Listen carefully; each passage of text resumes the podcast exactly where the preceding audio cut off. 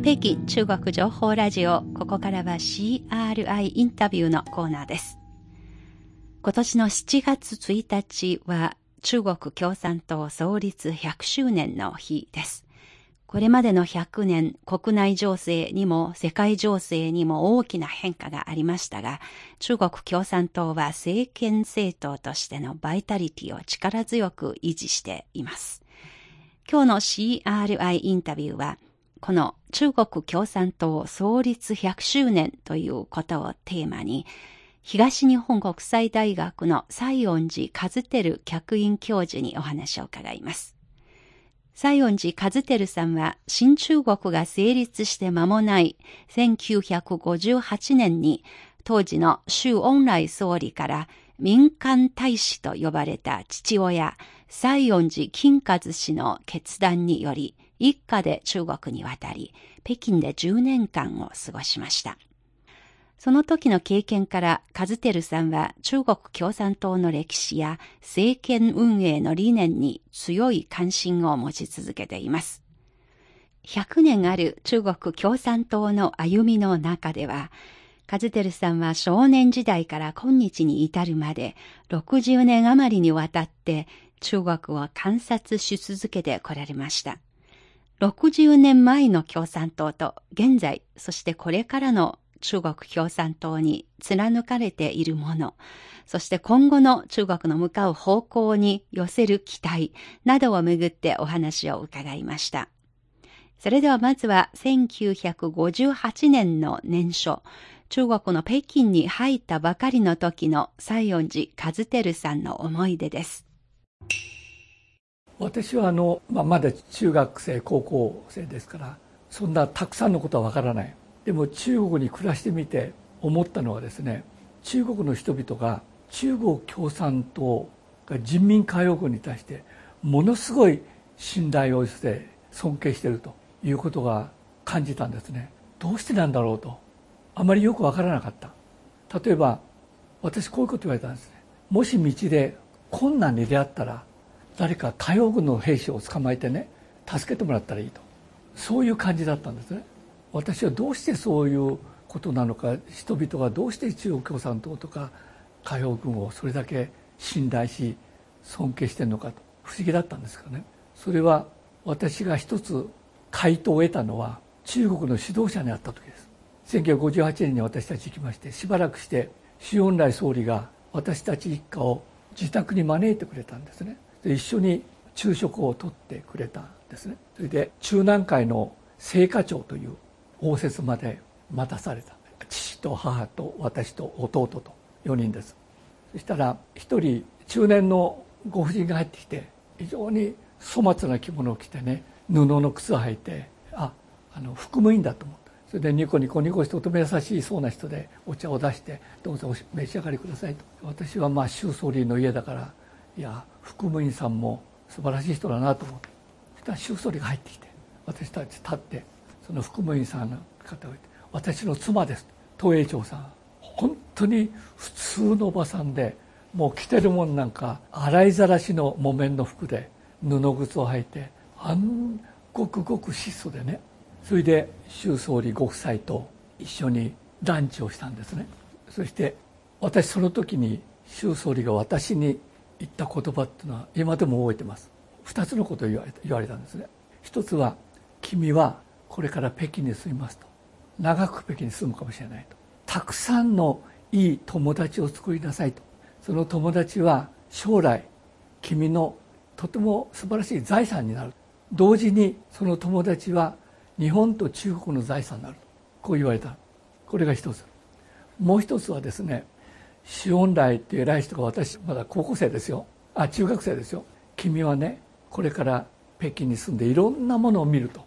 中国にはいいものもあるし悪いものもあると。進んでるものもあるし遅れてるものもあると。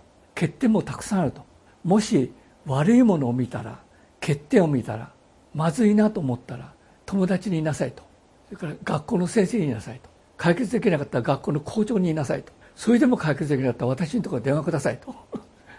つまりあれだけの国家指導者の偉い方がものすごく謙虚なんですよ。それでこう言ったんですね。私たちはこれから努力して発展して進歩しなきゃいけない。多くの人は私たちに会うといいことばっかり言ってね。耳障りのいいことばっかり言うと。しかし私たちは問題を提起して時には批判してくれる友人が必要なんです。こう言ったんですね。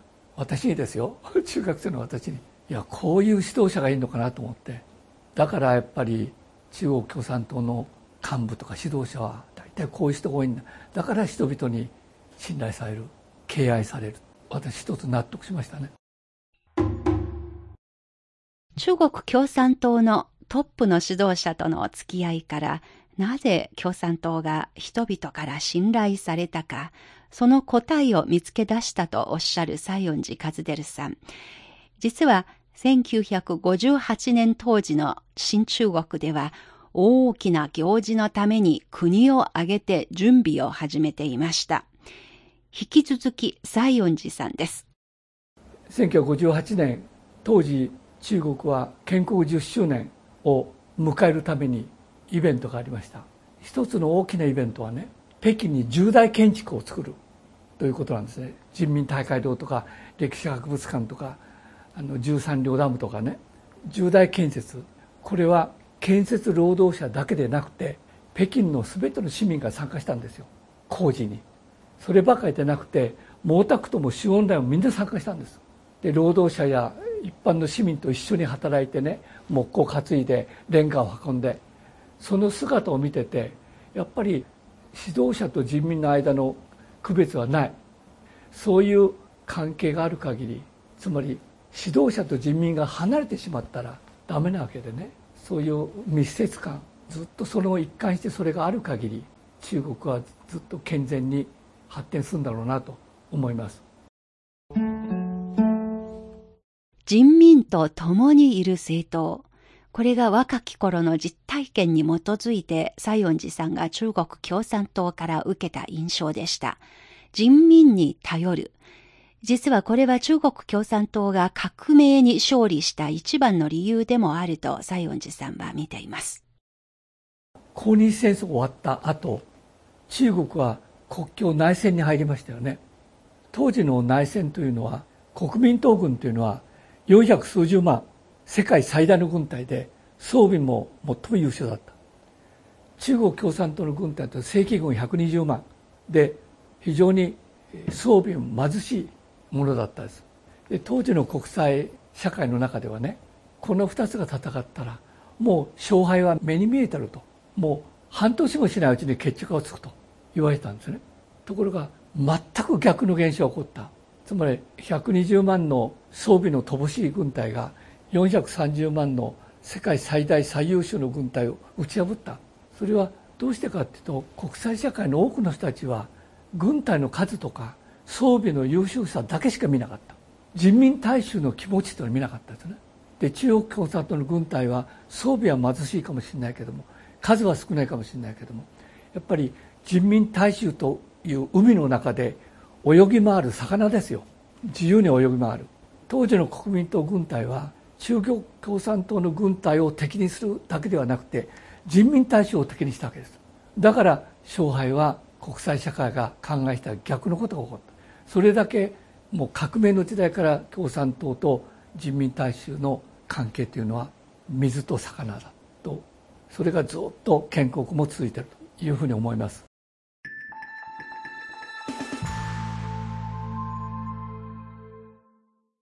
中国では共産党と人民の関係を例えて言うときによく使う表現があります。水と魚です。西園寺和輝さんもその言葉が自身が見てきた共産党の印象とぴったり合うと話しました。ところで1949年に新中国が成立し、中国共産党が初めて政権政党の座につきました。あれから70年余りの月日が流れました。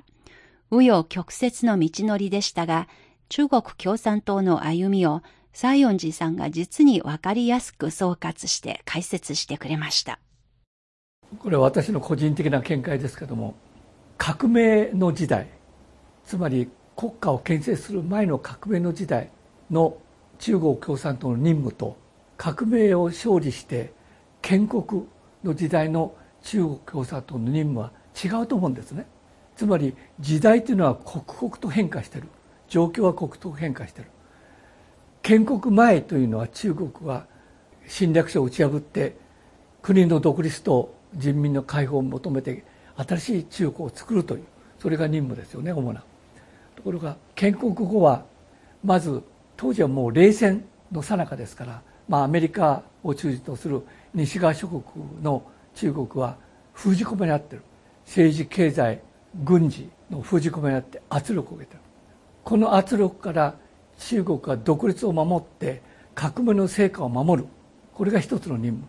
そしてと同時に非常に疲弊した立ち遅れた中国の経済を復興させると。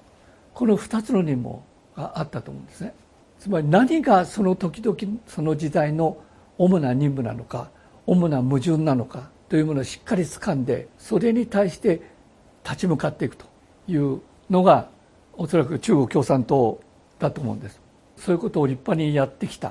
それから私はあのこれも試験ですけど中国共産党の素晴らしいところはマルクス主義というものを中国共産党っていうのは決して協情的には受け継がない。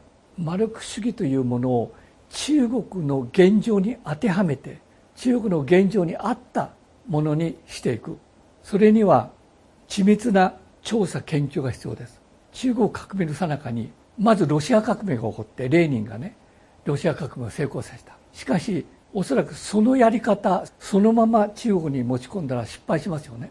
だから中国革命の中である時期にはロシア革命に真似して都市の放棄をやった。全部失敗してますね。で毛沢東は中国という国を調査研究して中国が非常に立ち遅れている。資本主義はまだ未発達だと。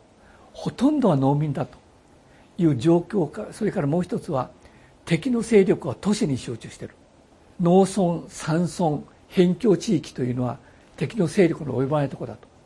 だから中国革命はロシア革命みたいに都市放棄ではなくて農村から都市へと。これは毛沢東の貢献だと思います。つまり中国のマルクス主義は中国の実態にあった中国の実態と結びついたもの。それはだから一つの発展だと思いますね。それをやってきた。決して他の国の真似はしない。実際から出発する。実需生きようぜという言葉がありますけども。それを一貫して中国共産党はやってきたと思います。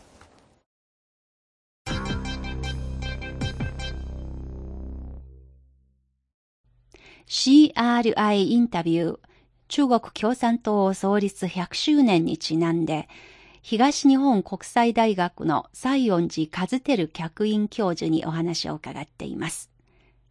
マルクス主義政党の中国共産党は、ロシアとそっくりの道を歩むのではなく、マルクス主義の理論を自国の実情に当てはめて行動した点を西園寺さんが高く評価しました。ところで新中国が発足して間もなくして世界で冷戦が始まりました。そんな中、中国は実は東西二つの陣営からプレッシャーを浴びる時間が長く続きました。そうした国際情勢の中で現状を打開する道を模索し続けていた中国共産党の取り組みについて、西園寺さんは次のように評価しました。私は失政党というのはね、3つの任務があると思います。一つは、まず国の独立を守り、領土を守る。領土保全という領土を守る。それからもう一つは人民の生命と財産を守る。これが二つの任務。三つ目の任務は少しずつ不断に人民の生活を良くしていく。経済を発展させて人民の生活向上を成し遂げる。この三つの任務があると思うんですね。ではこの任務について建国以降70年の間に中国共産党何をやったかと独立は観点として守った。領土も守った。それから人民の生命財産は守った。そして人々の生活を徐々に徐々に特に改革開放は飛躍的に豊かにした。全部守りましたこれ。これがだから基本的な中国共産党の国家や人民に対する貢献ですよ。だから戦後特に冷戦の崩壊に伴って多くの社会主義は崩壊した。しかし中国社会主義が生き残ったということだと思います。それは一つは中国が中国共産党がマルクス主義政党としてマルクス主義を自国の実際と結びつけて実践をするということをやったからだと思います。つまり新しい状況新しい発展段階に対応できる理論と実践を中国共産党は実現したと。これができなければ滅びますよ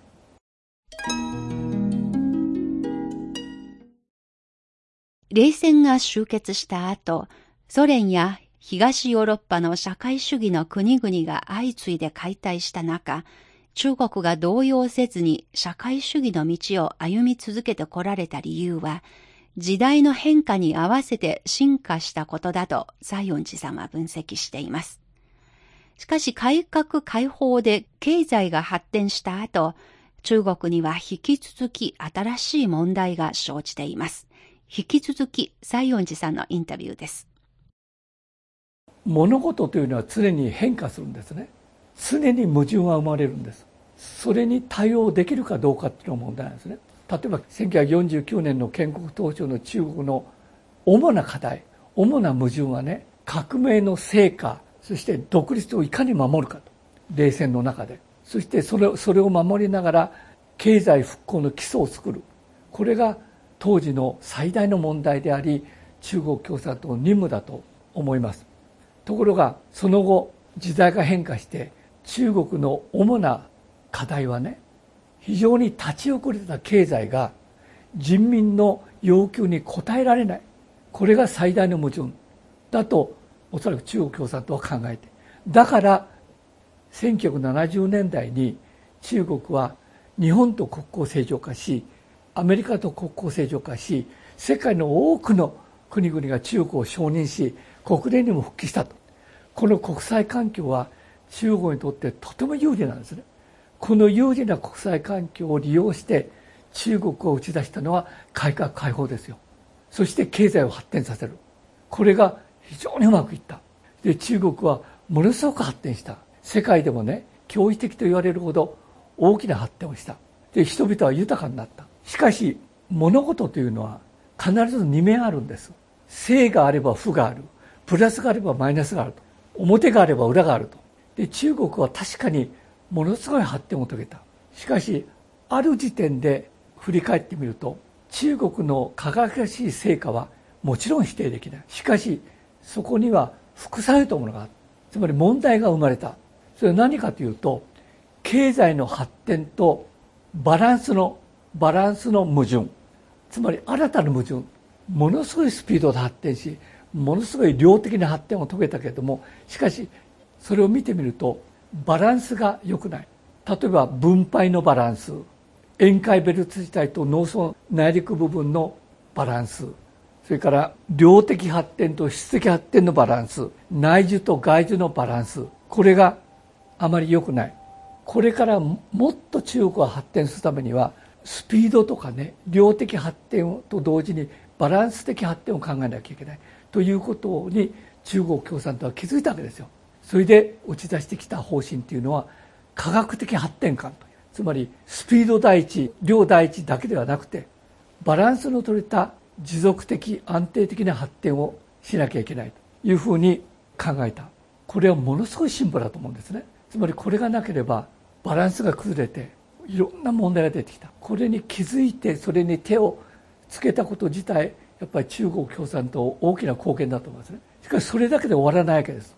中国がバランスに気づいてバランス的な経済発展をしていく中でもう一つ副産物が出てきた。それに中国共産党は気づいた。それは政治と経済の癒着による腐敗という問題です。これは特に習近平指導部がものすごく重視したわけですよ。というのはどうして重視したかというとこれ私の理解では中国という国あるいは中国共産という政党は外からの攻撃外からの圧力ではなかなか崩れない。一番怖いのは中からの崩壊です。それでおそらく習近指導部はものすごい危機感を持った。もしこの腐敗という問題が中国共産党の中で生まれてこれが蔓延したら中国共産党は変質する。共産党でなくなる。だからものすごく危機感を持ってこれに手をつけた。反腐敗闘争です。徹底的な反腐敗闘争。こういうふうに中国共産党は常にその時代時代の主要矛盾というものを理解してそれに対して対応する。だから中国は共産党は依然として存在し力強く生き残ってですねで中国の人民を指導していく。でおそらくこれも私の個人的な見解です。このままいくとあと10年20年経つと中国はもっと発展して中心国になる。そして先進国の入り口に立つと思うんです。20年後の中国はもっと豊かです。もしかしたらその時のその時点での中国の最大の任務は経済改革でなくて政治改革になるかもしれない。つまり中国は共産党も中国の国もね政治改革と経済改革を両方成し遂げなきゃいけない。でその時もし中国共産党が新しい任務政治改革に取り組んで経済改革も政治改革も大きな成果を上げたとしたらこれ中国は最も世界で新しいタイプの豊かで強大で平和的な国家になると私はそう信じています。それが中国共産党にはできる能力があると私は思う。またそういう期待を寄せてます。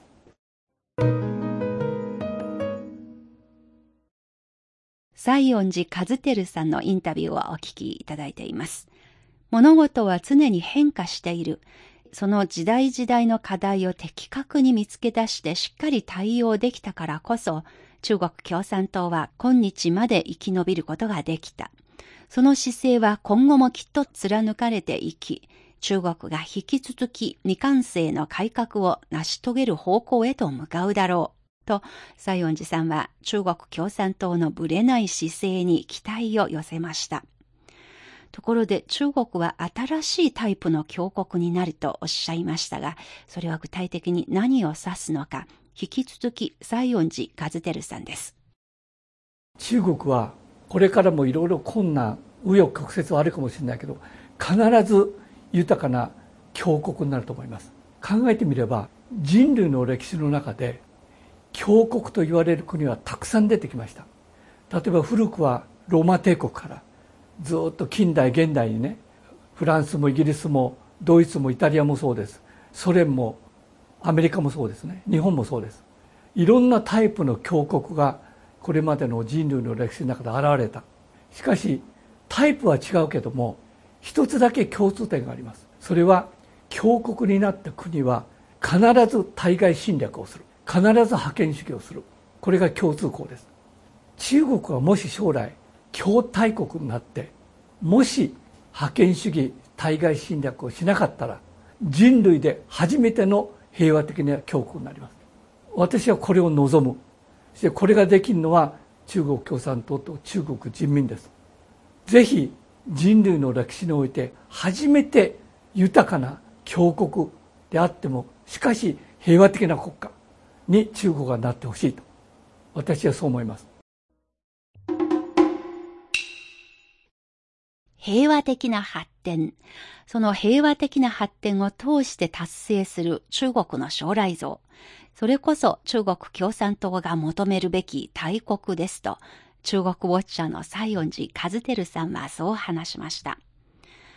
私たちはそうした国づくりをしている最中の中国を生きる人間として、もう国民一人一人の心からの声も、まさにこの平和的な発展、そして世界各国と手を携えながら、共に平和的に交流し、お互いに良い意味での競争関係にありながらも、共に進歩できる世界づくり、それを目指すのが一番の声だと私たちも思っています。CRI インタビュー、中国共産党創立100周年にちなんで、東日本国際大学の西園寺和輝客員教授にお話を伺ってまいりました。CRI インタビューでした。